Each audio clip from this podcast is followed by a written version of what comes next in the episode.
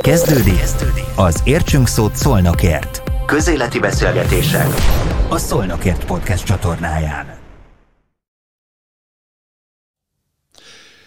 Köszöntöm a nézőket, és persze köszöntöm Verebes Györgyöt, festőművészt, a Szolnoki Művésztelep vezetőjét. Örülök, hogy itt vagy, mert hát mi elég régóta ismerik egymást a tegeződés, ezért normális, meg különben úgy is eltéveszteni, ha elkezdenélek magázni. Mellesleg te ezzel hogy vagy? Ön, te, a képzőművészeti társadalomban ez a tegeződés, ez, tehát hogy is mondjam, már a, a, az egyetem óta ez egy, ez egy bevett dolog volt, ott is ugye egy idő után a mesterek, és viszonylag rövid idő után a mesterek megkértek minket, hogy tegeződjünk, mert meg volt egyfajta kollegialitás. Tehát a szakmán belül ez létezik, úgyhogy tőlem ez nem, hogy nem idegen, hanem egészen testközeli. Nem jelenti azt legalábbis neked, de majd mindjárt válaszolsz rá, hogyha valaki azonnal tegeződik, akkor az egy kicsit tiszteletlen is? Hát az azonnali tegeződés az, az igen. Tehát azért ezt mindig a szituáció dönti el. Tehát most már ahogy múlik fölöttem az idő, azért elég gyakran kerülök olyan helyzetbe. De azért még mindig meglepődök akkor, amikor mondjuk középiskolába tanítottam jó néhány évvel ezelőtt is, csókolomot köszöntek a diákok. Na az megint. Az, az egy ilyen fura érzés volt. De hát ehhez is hozzászokik az ember. Viszont a művészeti, a kézművészeti szakmában a tegeződés az tulajdonképpen a kollegialitásnak a jele. Tehát ez mondom egészen közel. Meglep, hogy szakmának mondod, mert senki nem gondolná. Nyilván van benne a képzőművészeti alkotás elkészítésében egy csomó eleve megtanult szakmai mozdulat, szakmai tennivaló, tehát azért ez mégse szakma, ez egy, ez egy művészet, szóval ez a, ez a lélek dolga. Köszönöm, hogy rákérdeztél erre. Szakmának a, a, a, hogy is mondjam, csak az élet, az élet működtetésének a hétköznapi szintjén érdemes hivatkozni szakmaként, mert hát valójában itt azért egy nagyon komoly szakmai tudásanyag van bármelyik képzőművészeti válfaj mögött, akár ha a grafikára, szobrászatra vagy festészetre gondolok, tehát ezek valódi szakmák. Ezen fölül pedig egy szellemi tevékenységről van szó, és ennek okán ezt hivatásként illik apostrofálni. Hasonlóképpen mondjuk a, a, az orvosokéhoz, akik tényleg a saját elkötelezettségük okán szeretik a saját hivatásukat hivatásnak nevezni. Én pedig azt szoktam mondani, hogy a, a, a művészet az a társadalomba betöltött funkciójától kicsit elrugaszkodva leginkább egy emberi alapállást jelöl. És ebben az értelemben, hogyha figyelembe veszük a szakmaiságot is, a hivatástudatot is, ami mögötte áll, hogyha ez, a, ez az emberi alapállás szellemi, érzelmi, akár hitbéli szempontból nincs mögötte, akkor, akkor elég nehéz valódi művészetről beszélni. Tehát, hogy egyszerűbben fogalmazzak, egy képzőművész nem csak akkor képzőművész, amikor a műteremben a munkáját végzi, hanem akkor is, amikor az utcán sétál, és a, a járdát figyeli, hogy ne lépjen mellé, vagy mondjuk éppen a, a ő, városi épületeknek a homlokzatát nézi, vagy a felhőket nézi, vagy ne adj Isten kint, vagy adj Isten kint van a tájba, és, és a tájat érzékeli minden érzékszervével, akkor leginkább művész, és még az álmában is művész. Ezt értem én alapállás alatt. Városnevek, akár csak most hirtelen kettő, Zenta, Szolnok. Ez Zenta szülötte, vagy? Igen, igen, szerint. igen, igen. És a középiskolámat is ott végeztem. Aztán nyilván ugye vannak köztes állomások, tehát én valahogy, valahol egyszer úgy emlékszem, nyilatkoztam is, és most, ezt most föl is idézték nekem a minap, hogy te egyszer azt mondtad, hogy, hogy nagyon sok helyen vagy otthon, nagyon sok helyen tudod magad otthon érezni, Ez nyilván szándék kérdése, ezt el is kell tudni érni, hogy az ember képes legyen ezt elmondani magáról. A életkörülmények is adják ezeket a föltételeket. És igen, én, én hittel vallom, hogy, hogy és hát tudomásom van róla, meg tapasztalatom van róla, hogy a, a többféle, a, a több helyszínű otthon, tehát a helyszínek nem oltják ki egymást, hanem erősíteni képesek egymást. Ezzel azt akarom mondani, hogy én amióta itt élek Szolnokon, azóta én vérbő szolnoki vagyok, tehát ezt, ezt most úgy kell érteni, hogy akárhol járok, országon belül, országon kívül, és meghallom a város nevét, akkor, akkor megdobban a szívem, és most mindenféle banális felhangtól eltekintve ez valóban így van.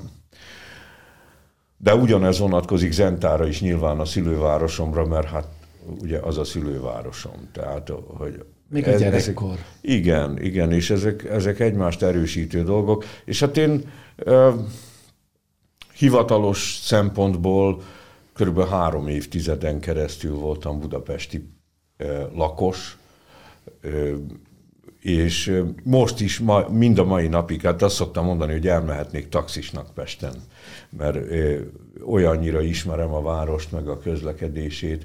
Tehát, hogyha az ember dinamikus életet él, akkor ez így megvan. De életszerűen tartózkodtam nagyon sokat, például Siófokon, Kecskeméten,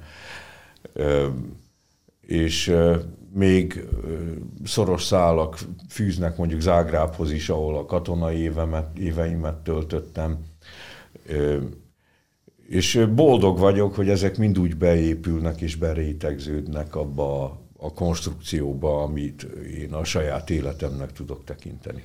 Az, hogy, hogy ecset legyen a kézbe, az, hogy vászon, az, hogy kifejező eszköz legyen a képzőművészet, ez első perctől kezdve úgy értem már, amikor az ember tudatos eldőlt, vagy jóval korábban, de hogy ez egy, ez egy eleve eldöntött életút. Nem úgy van, hogy a véletlen hozta, hogy egyszer csak megfogtam az ecsetet, és lám, lám, hát milyen ügyes vagyok. Az én esetemben ez, ez pontosan így zajlott. Tehát, nem véletlenül. Igen, ennek a családban nem volt előzménye, tehát nem volt szakmabeli ős, nem mond, aki hiv, igen, aki hivatásszerűen űzte volna. A anyai nagybátyám, ő nagyon tehetséges volt többféle művészeti válfajban, többek között a képzőművészeti ágazatokban is, viszont ő egy villamosmérnök volt, de a művészi, hogy is mondjam, képességei és a fogékonysága az, az nyilván átöröklődött, a zenei vonal, az pedig apai ágról öröklődött át elsősorban, tehát a, a közvetlen családi vonalban szakmai előképe ennek nem volt, tehát nyilván az, hogy, hogy én egy ilyen rajzoló gyerekként már gyakorlatilag tudom, első általánosban a ö, osztálytársaimnak a, a fél uzsonnájáira az iskola táskájukra alkoholos filcer rajzfilmfigurát rajzoltam. Ez volt a kezdet. Nagyon hát helyesen. Ez, igen, mert ez, ez egy gyakorlatot is adott, meg, meg, meg aztán úgy el is könyveltek, hogy a, igen, a Verebes Gyuri az rajzol. Tehát én egy ilyen rajzoló gyerek voltam. Nem tudom, hogy ez honnan jött. Tehát, hogy, hogy hát valószínűleg, hogyha most így megpróbálok visszaemlékezni, akkor megtalálom az okait, tehát nyilván ehhez kellett az is, hogy sikerélményem legyen vele. Tehát, hogy ami kikerült a kezem alól, az elnyerte a környezetemnek a tetszését, és nem csak a családon belül, hanem az iskolán belül is de már alsós koromban minden létező rajzpályázatot megnyertem, amin elindítottak az iskolába. Úgyhogy ezek jöttek folyamatosan, ezek a sikerélmények, is.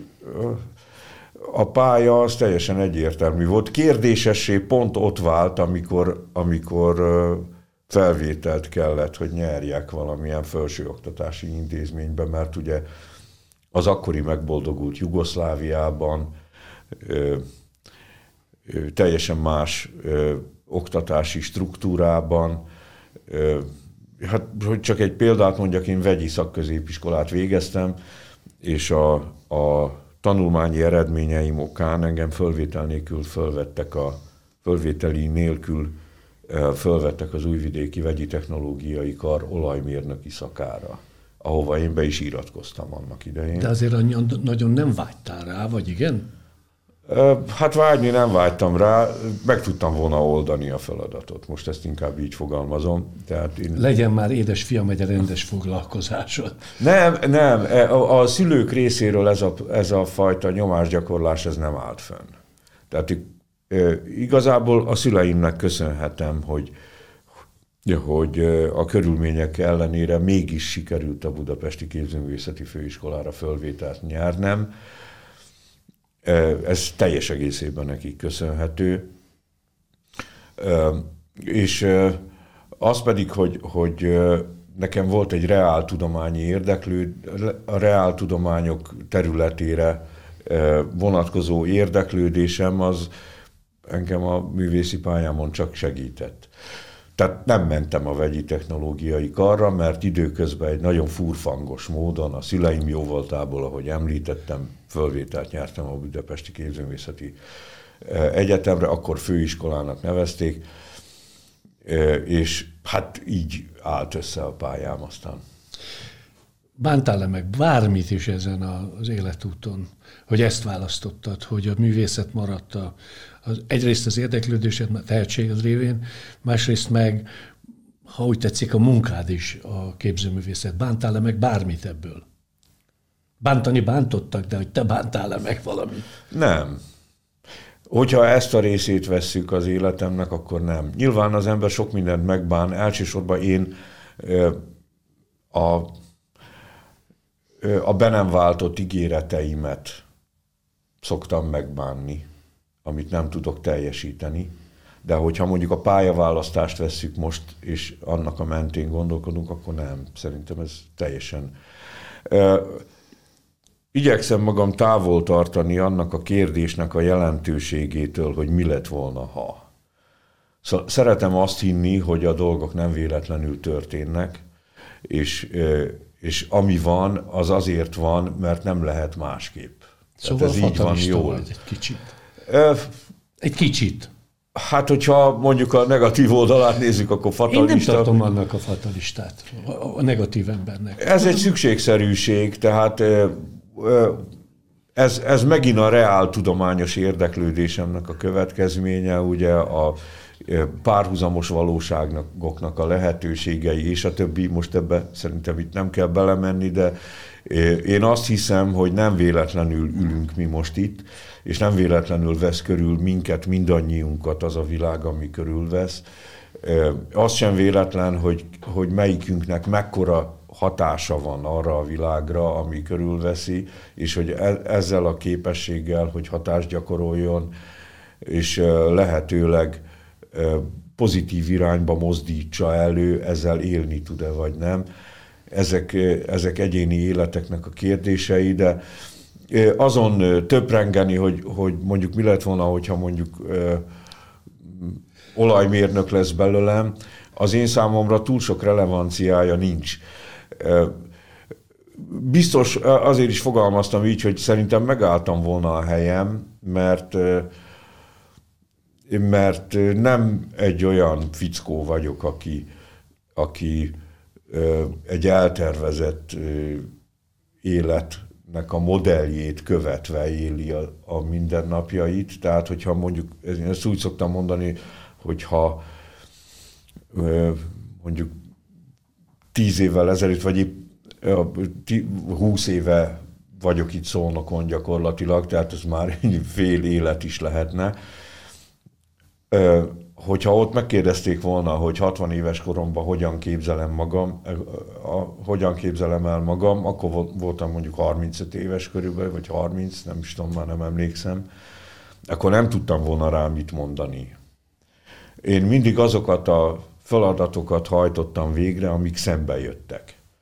Tehát amikor fölkértek arra, hogy, hogy, hogy legyek a Szolnoki Művésztelepnek a művészeti vezetője, akkor két nap gondolkodás után igent mondtam, annak ellenére, hogy korábban se, semmi ehhez hasonló dolgot, tehát ilyen szervezési feladatot nem végeztem, de szerintem egész jó beletanultam. Sőt, én, én, én, magam is, rólad, igen. én magam is nagyon sokat tanultam a szituációból, és nagyon sokat kaptam ettől a várostól, és én, és én, én a legnagyobb szolnokivá váltam, ezt el kell, hogy mondjam. Tehát, tehát ez, ez én, tehát szolnok, és, a, és ez az egész közeg, a, a szolnokiság, mint olyan, mint érzület, ez egy, ez egy igazán szívet melengető és éltető táptalaj.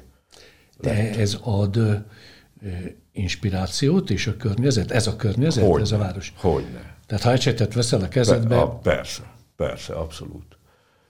Ez mindenképpen meg lenne, akkor is, hogyha, hogyha valami olyan, tehát az is tud inspirációt adni az alkotómunkához, amikor az ember olyan közegben van, ami, ami mondjuk taszítja, vagy riasztja, vagy negatív impulzusokkal veszi körbe az illető szemét, ebből is, ebből is lehet táplálkozni. Hát erre egy nagyon érzékletes példa, mondjuk a német expressionizmus a, a 20. század első felében, ahol a, a, az akkori forrongó német társadalmi közegben olyan irányzatok születtek, amiknek a fő értéke pontosan ebben a, ebben a bizarr, nyomasztó érzületben rejlett, és ennek a kivetítésében.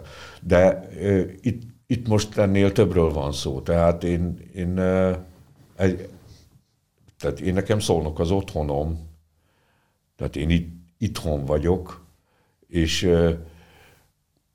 és hogyha még, még akkor is, hogyha kritikus szemmel próbálom nézni azokat a dolgokat, amiket mondjuk az én meglátásom szerint érdemes lenne javítani a városnak a, a közéletében, és nem csak a kulturális közéletében, hanem általában, azokat is, azokat is úgy nézem, mint hogyha, mint hogyha az én szűk családi környezetemet nézném. Tehát a, egy soha sem tökéletes minden. Ja, persze, persze, és az embernek van, mindig van egy javító szándékú indítatása, és, és amikor én mondjuk valahol máshol járok, szolnokon kívül, akár országon belül, vagy országon kívül, és szolnok szóba kerül én általam, vagy, vagy más által, akkor soha nem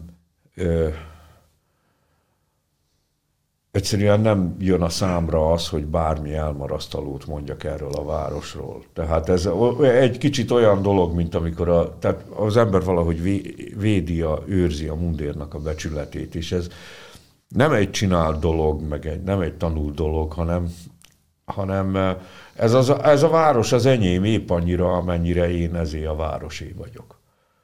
Nagy tervek.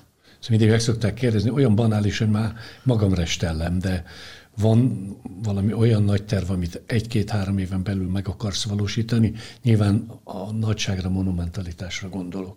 Bármi is az. Hát ami közvetlen látótávolságban van, az a, az a, a művésztelep fejlesztésének a, a, a véghez vitele. Tehát most itt félúton tartunk. Tehát én ez, nekem... me, ez megint, bocsáss meg, ez megint messze elválik egy kicsit attól, amit az ecsettel kell művelni, de ahhoz, hogy az egy élhető élet legyen, ahhoz viszont hozzátartozik, ha vállalod. Ez egy nehéz dolog, mert ugye a, a, az a pozíció, meg az a reputáció, ami, amit én a szakmában, és most ismét ezt a szót használom, tehát a, a képzőművészeti életben ö, ö, elértem, az nem választható el a szolnoki művészteleptől. Most mondok egy egyszerű példát. Tehát ö, én ö, soha nem pályáztam ö, alkotói pályázatokra korábban, talán kicsit azért is, mert esetleg féltem attól, hogy, hogy mit tudom én, nem nyerek, és akkor az kudarc élmény lesz majd. Szóval van ilyen. Viszont amikor, amikor a Szolnoki művésztelepért kezdtem el dolgozni, akkor a művésztelep nevében elkezdtem pályázni, és utána később már egy csapat is mögöttem állt, akik, akiknek a segítségével készítettük a, a, az éves programokat, és mentek a pályázatok különféle fórumokhoz, és, és így nem a saját szándékaim okán, de ismerté vált a nevem. Mindenki tudta, hogy ja igen, a Verebes Gyuri az ott van Szolnokon, és hogy ott jó csinálják, zajlik a művészeti élet, tehát ez nem csak a városnak jó, hanem az országos képzőművészeti életnek is jó, hogy Budapesten kívül van egy ilyen fontos helyszín, és ez hosszú éveknek a kitartó munkájának az eredménye volt. Na most ez a fajta ambíció pusztán csak az én alkotói munkámat figyelembe véve nem lett volna bennem meg. A szolnoki művésztelepér viszont nem volt bennem szégyenérzet, mert hogyha nem, nem nyer egy pályázat, akkor nem nyer. Majd nyer a következő, igen, igen. Például én ö, utólag nem tudom hány évvel később derült ki a diplomázásom után, hogy én simán pályázhattam volna Barcsai ösztöndíjra, de én azt hittem, hogy amikor ez zajlott a 90-es évek derekán, akkor én még nem rendelkeztem magyar állampolgársággal. És akkor ez azt hitted, hogy ez És azt hittem, hogy ez lehetetlen. Nem érdemes. Közben kiderült, hogy pályázhattam volna, de én meg, őszintén szólva meg is voltam könnyebbülve, hogy, hogy nem, tehát, hogy esélyem se lett volna, ezért fölmentettem magam ez alól a, a a lehetőség kényszer alól. Most ez egy nagyon furcsa szófordulat, de hát szerintem érthető. Viszont a művésztelepnek a színeiben ezt már kötelességem volt megtenni, és akkor az a fajta felelősségtudat, ami ezt generálta, ez, ez elindította a, az én egyéni művészi ambícióimat is. És ez, hát most már azért mondhatom azt, hogy ez, ez tulajdonképpen gyümölcsözővé vált. Tehát eh, ez visszahat az én egyéni alkotói munkáimra is. De visszatérve, hogyha a kérdés arra vonatkozott, hogy a, a saját alkotó munkámban mik a nagy tervek. Igen, inkább. Akkor hát ez elég, e, most ebben a pillanatban így elég nehéz szétszőrözni, hogy, hogy ez hogy is néz neki, mert ugye képekről szavakba beszélni elég nehéz. Lehet, de ezek a képek, ezek itt a, a fejemben De ott vannak, vannak, ott vannak bőséggel? Meg, igen, igen. Igen, és egyre konkrétabbak, egyre kirajzolódottabbak, és van egy, egy időszak a napnak, amikor különösen figyelnem kell ezekre, az pedig olyan hajnal, hajnali fél öt és fél hat között van, vagy kora Ezek reggel. ilyen csendek, a csendek? Igen, igen, igen. Ilyenkor rendszeresen fölébredek, általában föl is kelek, de e, tehát ez egy olyan, e, akkor a tudati levegő, ami az embert körülveszi, az olyannyira más, mint napközben, és nem csak azért, mert nincsenek hangok, meg, meg tehát a város zaja lecsitul, hanem egész egyszerűen a tudati tér tisztább ilyenkor, és és akkor a, a, ugye a félálomból fölocsúdva valahogy minden egyértelműbb és tisztább, és ilyenkor megformálódnak ezek a képek. És hát itt most valóban órák hosszát lehetne arról beszélni, hogy, hogy milyen szellemi háttértartalmat tudok megfogalmazni utólag azok mögé, a képek mögé, amiket adott esetben ösztönösen, gyakorlatilag nagyon rövid idő alatt képes vagyok megfesteni. És, Csak és vannak benne, a... bocsáss meg, vannak benne olyan részek, vagy vannak a képen, akár az egészében is, olyanok, amik a, hogy így teljes egészében nem volt meg a fejemben, hanem közben ahogy az ecset mozog, alakul, ahogy telik az idő, nyilván nem öt perc alatt van készen, és akkor egyszer csak tényleg összeáll az egész a fejedben, több kicsi részből. Ja, abszolút, tehát a kép az festi magát.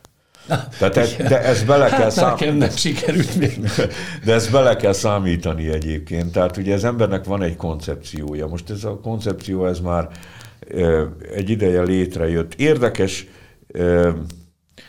helyzet a, a képzőművészeké manapság, mert egyrészt ugye azt várják tőlük, hogy, hogy folyamatosan megújuljanak, másrészt viszont azt is várják tőlük, hogy fölismerhető legyen az ő, a fölismerhetőek legyenek az ő egyéni stílus jegyeik a munkásságukon, akár évtizedeken átvonulóan is. Tehát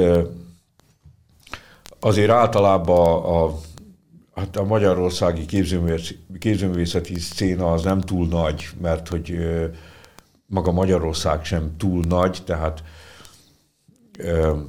az a, az a több száz kortás művész, akik, akik mondjuk folyamatosan a, ö, ö, hogy is mondjam, a színpadon vannak, azok általában ismerik egymást. És fölismerjük egymást. Tehát amikor én bemegyek egy kiállításra, akkor a művekről megismerem a művészetet. Én is így értettem, igen, hogy... És, és ez jó. De ezzel együtt azt is produkálni kell, hogy, hogy folyamatosan meg kell tudni újulni. Ez egy jó kihívás, mert ugye az ember önmaga is változik. Na most, hogyha ezt valaki mondjuk művészként megpróbálja görcsösen követni ezt az igényt, hogy hú, most már valami újat kell csinálni, mert most már úgy érzem, hogy, hogy jönnek a vélemények, hogy, hogy mikor Ismétli csinálsz már magát. valami újat, már unalmas vagy, meg mit tudom, meg hogy hova lehet ezt, amit csinálsz, ezt hova lehet már fejleszteni, meg csinálj már valami újdonságot. Hogyha az ember alámegy ezeknek a követeléseknek, akkor, akkor nagyon könnyen görcsösé válik, és az sehova nem vezet. Ennek innen kell jönni. Igen, ez magától érkezik, ahogy az ember fölött múlik az idő, és hogyha megvan a kellő okossága, érzékenysége, akkor tudja követni önmagán belül az időnek a múlását, és ezt automatikusan lereagálja. És ez meg fog jelenni a műveiben egyfajta bölcsességként. Tehát a tervek azok ilyenek, ennél többet erről nem tudok mondani. Mondok egy példát.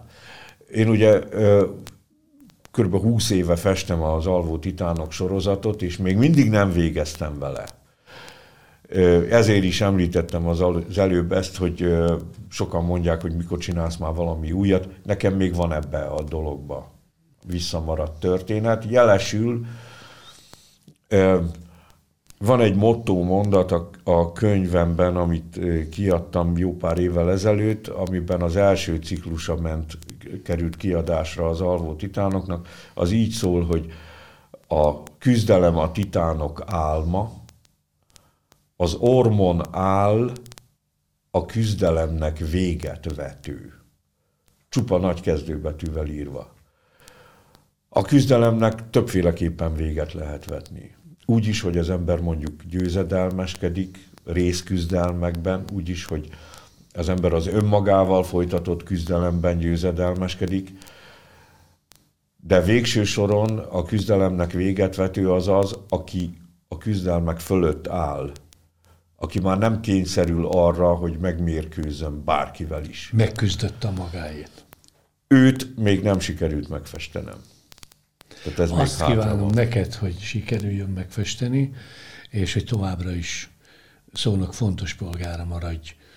Köszönöm, hogy eljöttél, és köszönöm a beszélgetést. Én köszönöm a lehetőséget. Ez volt az Értsünk Szót Szolnokért. Közéleti beszélgetések a Szolnokért Podcast csatornáján.